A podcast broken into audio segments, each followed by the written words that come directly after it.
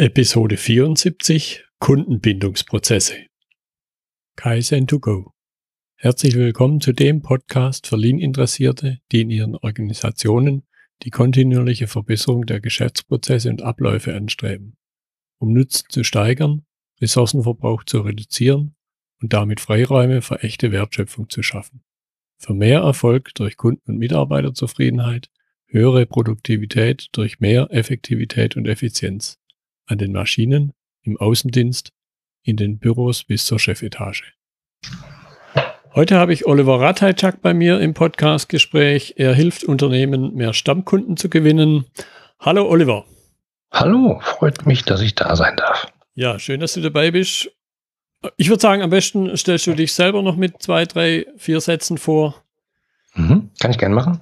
Ähm, also ich bin Oliver Ratajczak, wohne hier im äh, wunderschönen Ruhrgebiet, was man sich wahrscheinlich äh, von außerhalb des Ruhrgebiets nicht vorstellen kann, aber mit Industrie haben wir hier nicht mehr so viel zu tun. Das ist wirklich schön und grün und ich sitze hier mitten im Ruhrtal in unserer Agentur und äh, habe eine tolle Aussicht. Aber das ist nicht das, was ich hauptberuflich mache. Hauptberuflich bin ich sozusagen als Berater, Redner und Sparingspartner unterwegs und helfe Unternehmen dabei, eben mehr Stammkunden zu gewinnen, indem ich dafür sorge, dass die Kundenbindung der Unternehmen besser wird und die interne Kommunikation besser wird. Aber ich denke, da kommen wir einfach im Laufe des Gesprächs nochmal im Detail drauf. Genau.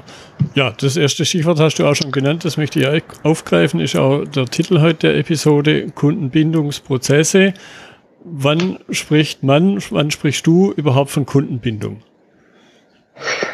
Ja, Kundenbindung ist so ein Wort, ähm, das wird manchmal negativ äh, negativ verstanden, weil viele Leute sagen, wir wollen unsere Kunden nicht binden im Sinne von fesseln, sondern die sollen ja gefälligst freiwillig da bleiben.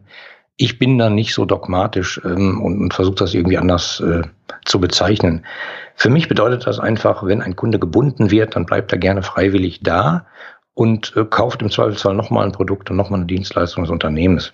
Das ist auch schon alles, weil er sich wohlfühlt im weitesten Sinne. Das kann Wohlfühlen sein, weil es zur Not keine Alternative für das Produkt gibt, das man anbietet. Mhm.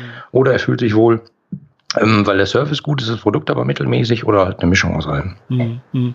Ja, da hast du jetzt schon ein paar Stichworte gesagt. Ich möchte es noch ein bisschen vertiefen. Wie würdest du sagen, wie entsteht Kundenbindung?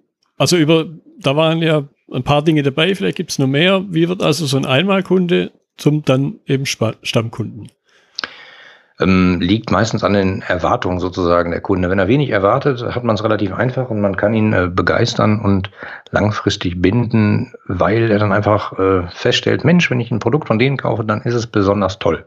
Weil gibt es diverse Gründe, weil die Verpackung gut ist, weil der Bestellprozess gut ist, weil, keine Ahnung, vielleicht ist das Produkt auch nicht so toll, aber wenn es mal ganz schief geht, dann ist das Beschwerdemanagement gut. Da gibt es diverse Ansatzpunkte. Mhm. Jetzt begegnet es mir in den Prozessen immer mal wieder bei, ja, im Grunde auf die eine oder andere Weise fast bei jedem Kunden so diese Aussage, funktioniert bei uns nicht. Und jetzt könnte ich mir vorstellen, auch im Vertriebsumfeld mag es ja Branchen geben, die im Grunde sowas wie Stammkunden gar nicht kennen. Das dann, kann man das dann so sagen, es geht trotzdem? Ähm, nur weil man was nicht kennt, heißt ja nicht, dass es das nicht gibt. Ich bezweifle nicht, dass es Branchen gibt, äh, für die Stammkunden uninteressant sind. Also äh, das Problem ist, manche Unternehmen benehmen sich genauso, äh, als wäre praktisch der Kunde eine nachwachsende Ressource.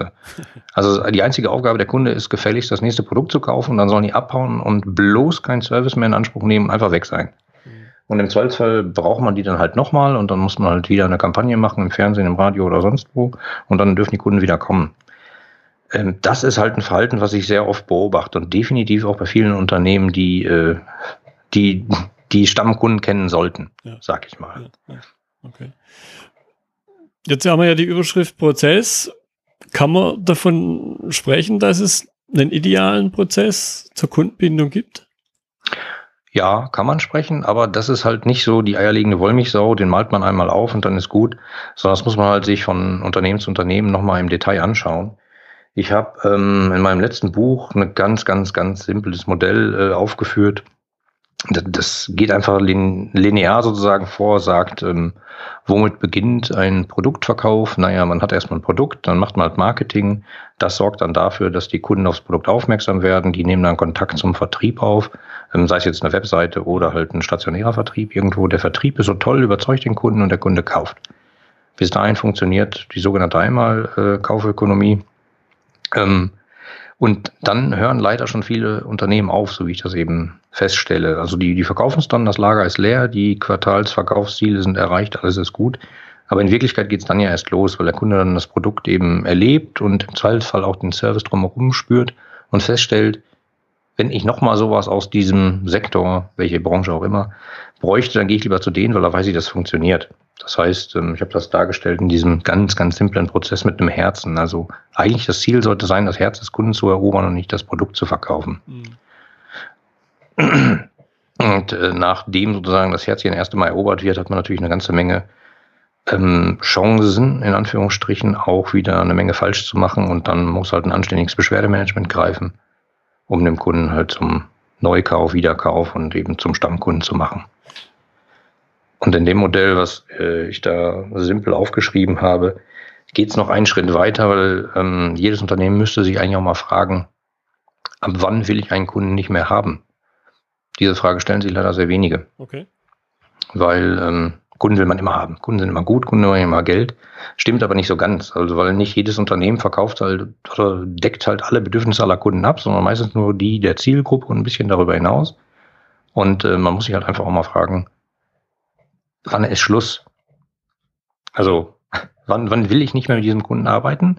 Oder wann passt er einfach nicht mehr zu mir? Wann empfehle ich dem im Zweifelsfall an ein anderes Unternehmen weiter? Also das ist ein ganz simpler, linearer Prozess, den ich in diesem Buch aufgemalt habe. Kannst du wahrscheinlich in den Shownotes mal einen Link zu einem das, Artikel posten. Das mache ich auf jeden Fall. Ja, das finde ich jetzt einen interessanten Aspekt. Also mir ging da sofort durch den Kopf, okay, wenn der Kunde vielleicht Dinge von mir will, die gar nicht zu meinem Leistungsspektrum gehören, um jetzt so den klassischen Bauchladen an der Stelle zu vermeiden, dann will ich ihn nicht mehr. Gibt es da noch andere Punkte, wo man sagen kann, ich will ihn nicht mehr? Ähm, Naja, man ver verzettelt sich halt häufig, weil man ähm, sein eigenes Portfolio halt verwässert und weil man halt sagt, na gut, den Kunden nehme ich halt auch noch mit und selbst diese Anforderung, die passt nicht so ganz, aber ich mach mal und dann gucken wir, was draus wird. Das ist ja meistens nichts Halbes und nichts Ganzes. Da hat weder das Unternehmen noch der Kunde Spaß dran. Mhm. Äh, mein Appell geht eher dahin, einfach mal drüber nachzudenken, das zu tun. Also einfach mal sich seine Kunden zu segmentieren und anzugucken, welche sind denn das? Gibt es vielleicht welche, mit denen ich eine ganze Menge Umsatz mache, aber leider gar keinen Gewinn, sondern eher Verlust? ähm, weil die halt besonders kostenintensiv sind und, und, und. Ähm, solche Aktionen haben halt Internet Service Provider, Mobilfunk Provider vor zwei Jahren ziemlich groß gefahren. Da war ich äh, glücklicherweise noch nicht involviert. Ähm, die haben das relativ ungeschickt gemacht und haben halt äh, viele Leuten einfach gekündigt. Oder mit einem Schreiben, glaube ich, damals am Anfang der DSL-Zeiten äh, die Leute, die sozusagen besonders viel Volumen verbraucht haben, die haben einfach einen Brief bekommen, äh, wir geben dir jetzt 100 Euro, wenn du versprichst, dass du nie wieder bei uns DSL-Vertrag abschließt. Ähm, kann man drüber nachdenken, das kann man aber vielleicht auch etwas netter machen, als damals gelaufen ist. Ja, das ist aber schon mindestens die zwei nicht netteste Variante. Die am wenigsten netteste Variante kann ich aus meinen eigenen Erfahrungen berichten. Mir hat man halt nur die Kündigung geschickt. Ich hatte damals noch einen ISDN-Vertrag. okay. Also gar ja, kein super. Angebot. Es gab dann äh, zwei Wochen später einen Anruf, ich möchte doch jetzt einen anderen Vertrag nehmen und habe ich gesagt, nö. Ja, das ist, das ist eins der, der Hauptprobleme äh, in, in großen Unternehmen. Da weiß die Linke meistens nicht, dass es die Rechte gibt oder dass da hinten einer Service macht und hier ist irgendwie einer für, für Churn Management und da ist einer für Kundenrückgewinnung, da ist einer für Service und irgendwie alle sprechen nicht so richtig miteinander. Aber aus Kundensicht ist es halt ein Unternehmen und das benimmt sich dann halt manchmal ein bisschen komisch. Ja, ja. Da wird es halt gekündigt und man erwartet dann, die andere Abteilung erwartet dann, dass man selbstverständlich das äh, Upgrade bucht. Ja, ja, genau.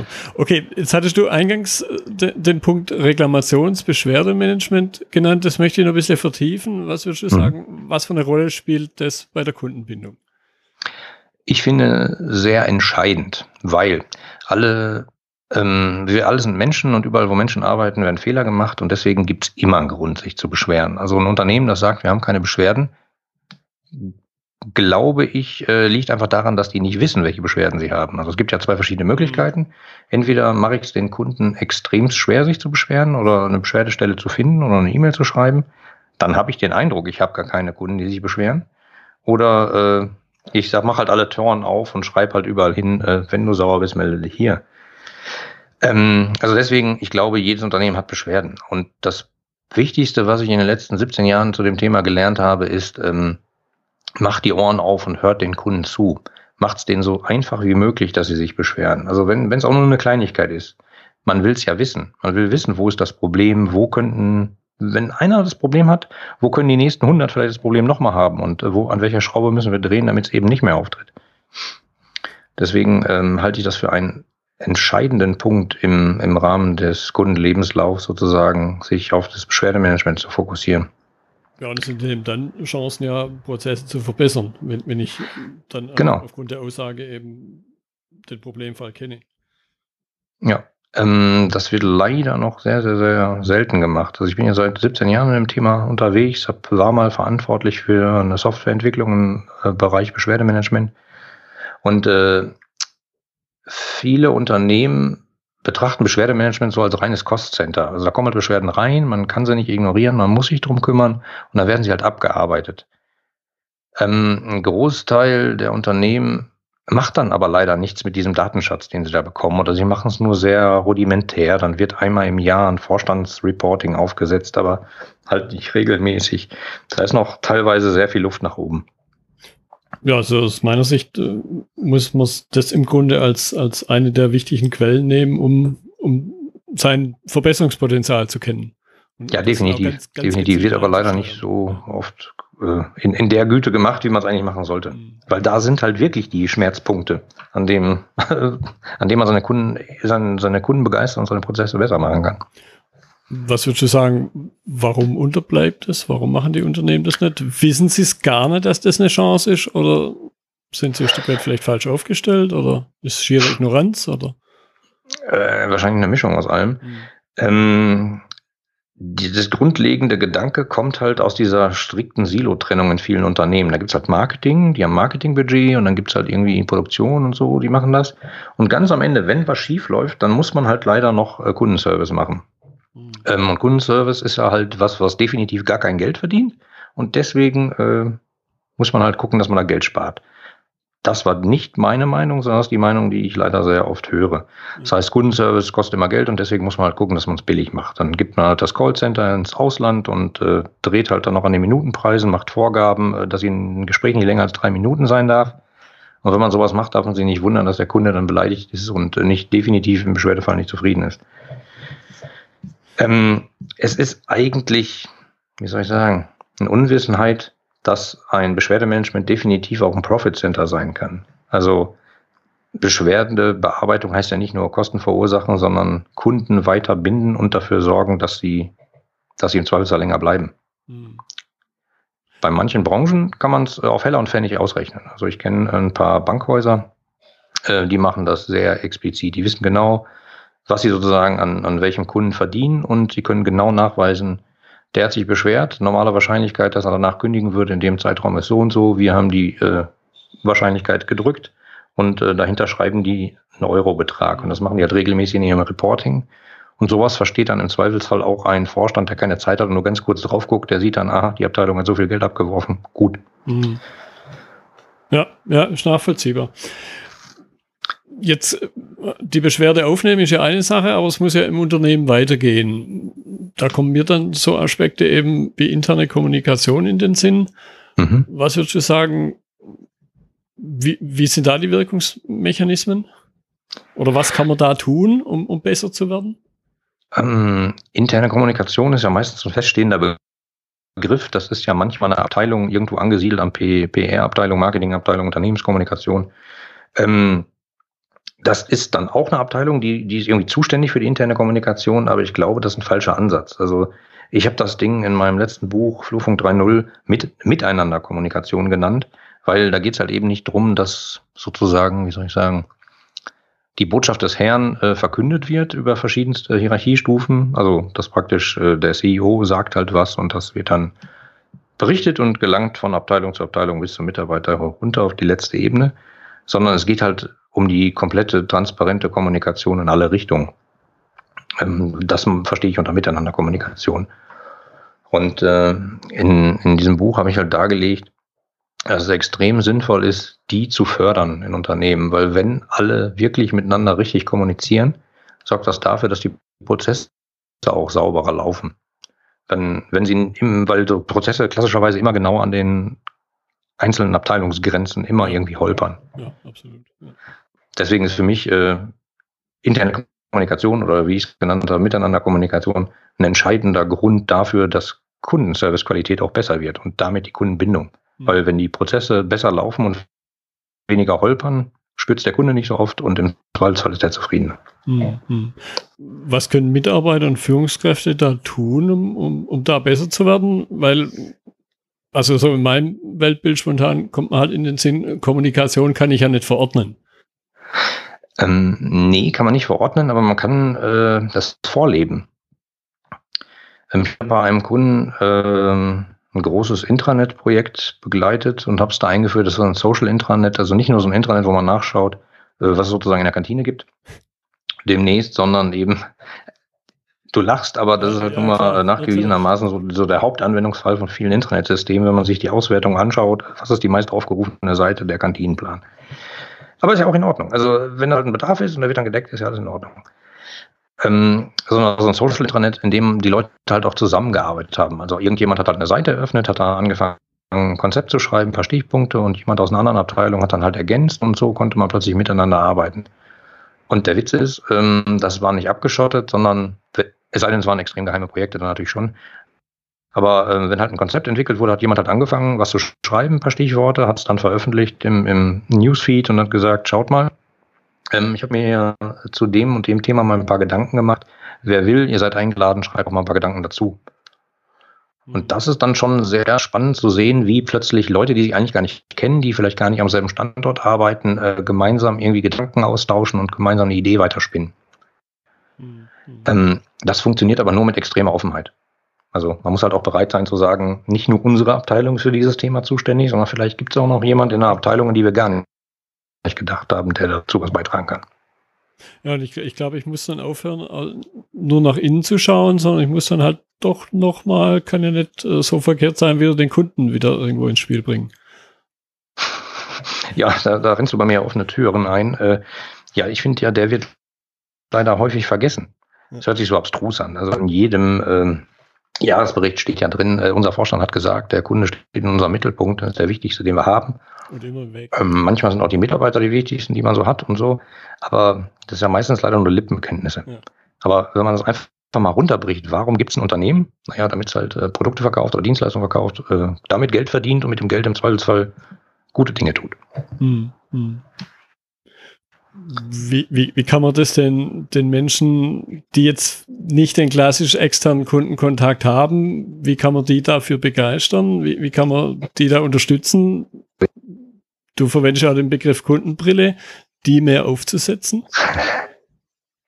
Genau, also mein Unternehmen heißt ja ihre Kundenbrille.de, so heißt auch meine Domain. Kommen wir nachher bestimmt noch zu. Ähm, und genau das tue ich sozusagen, indem ich Unternehmen dabei helfe, die mal aufzusetzen, indem ich halt Workshops mache und mh, hm, Vertreter aus den diversesten Abteilungen da habe und mit denen mal so einen Kundenlebenslauf durchexerziere. Also wie sieht euer Marketing aus? Wo sind überall Sachen, die ein Kunde da draußen über euer Unternehmen und über dieses Produkt wahrnehmen kann? Das beginnt natürlich mit Flyern, dann gibt es irgendwie einen Messeauftritt. Äh, auf dem Messeauftritt werden aber Flyer noch vom letzten Jahr verteilt, da sind dann nicht mehr so aktuelle Sachen drin. Es gibt plötzlich noch irgendwelche Anrufbeantworter, Hotlines, die aber keiner mehr gepflegt hat. Da ist noch irgendwie ein alter Jingle drauf und so. Ähm, der Witz ist, wir deklinieren den kompletten Kundenlebenslauf in diesen Workshops durch. Und äh, es führt immer dazu, dass irgendjemand sagt, wie, wieso ist das denn so? Das haben wir doch schon vor zwei Jahren äh, haben wir doch mhm. abgeschafft. Und der andere sagt, wie, weiß ich ja gar nicht. Jedes Mal äh, treffen Leute da zusammen äh, und sind dann nachher ganz überrascht, dass äh, scheinbar das Bild nach außen äh, doch nicht so harmonisch ist, wie man es eigentlich denkt. Weil die Leute intern leider nicht genug sprechen. Hm. Ja, das kommt, äh, so, so ähnliche Aussagen höre ich auch immer wieder. Das geht dann so in die Richtung, ach, Sie machen das? Ja, das mache ich doch auch.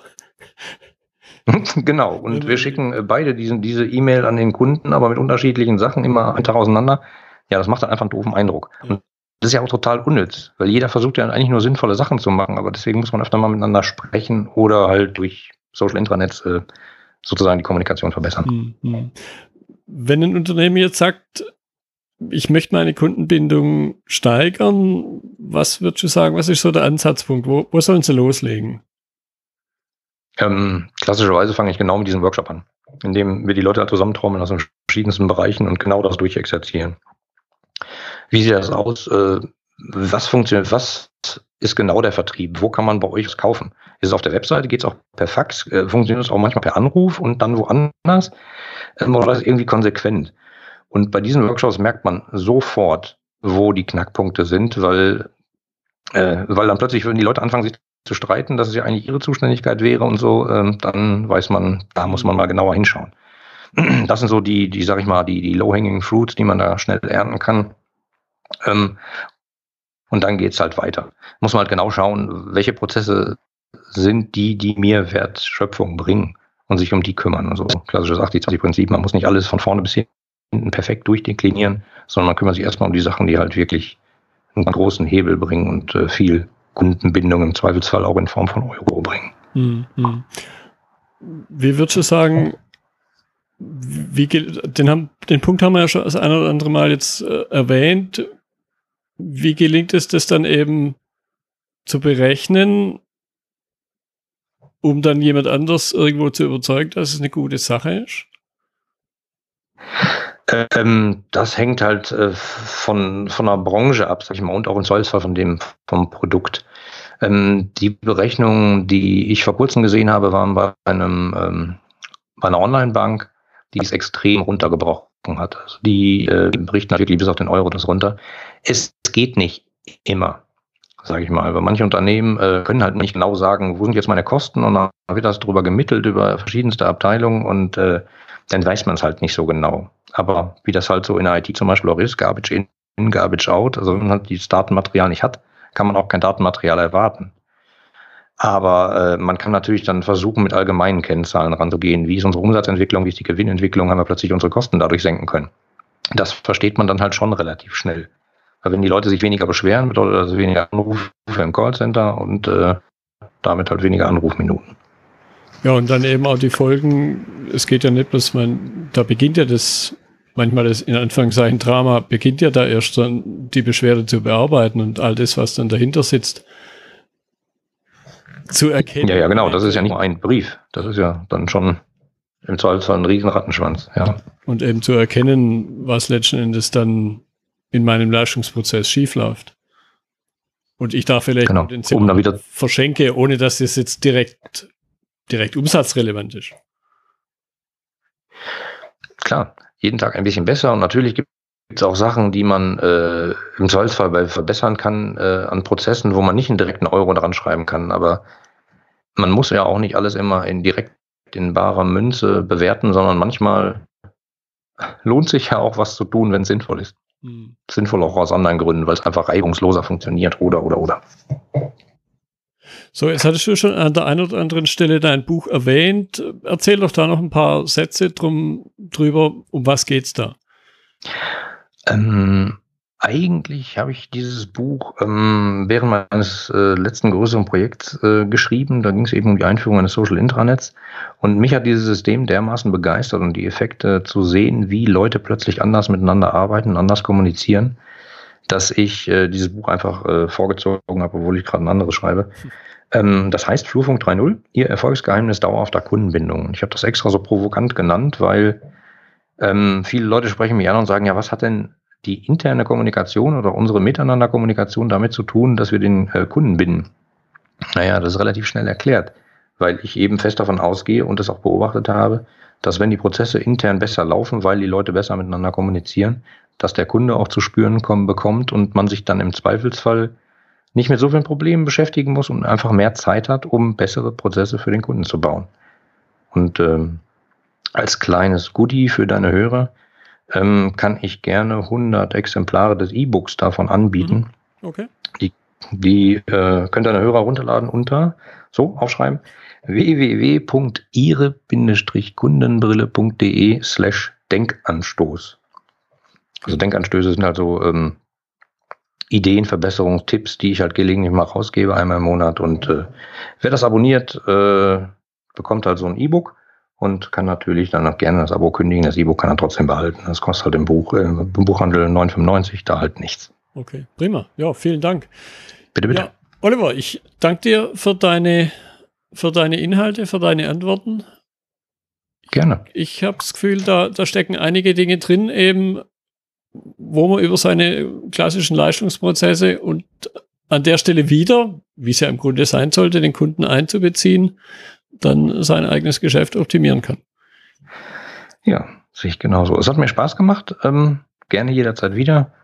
Wir hören uns im nächsten Mal genau. privat. Ich danke dir. Danke auch. Tschüss. Ciao. Das war die heutige Episode im Gespräch mit Oliver Ratajczak zum Thema Kundenbindungsprozesse. Hinweise und Links finden Sie in den Notizen zur Episode. Wenn Ihnen die Episode gefallen hat, freue ich mich über Ihre Bewertung bei iTunes. Ich bin Götz Müller und das war Kaizen2Go. Vielen Dank fürs Zuhören und Ihr Interesse. Ich wünsche Ihnen eine gute Zeit bis zur nächsten Episode. Und denken Sie immer daran, bei allem, was Sie tun oder lassen. Das Leben ist viel zu kurz, um es mit Verschwendung zu verbringen.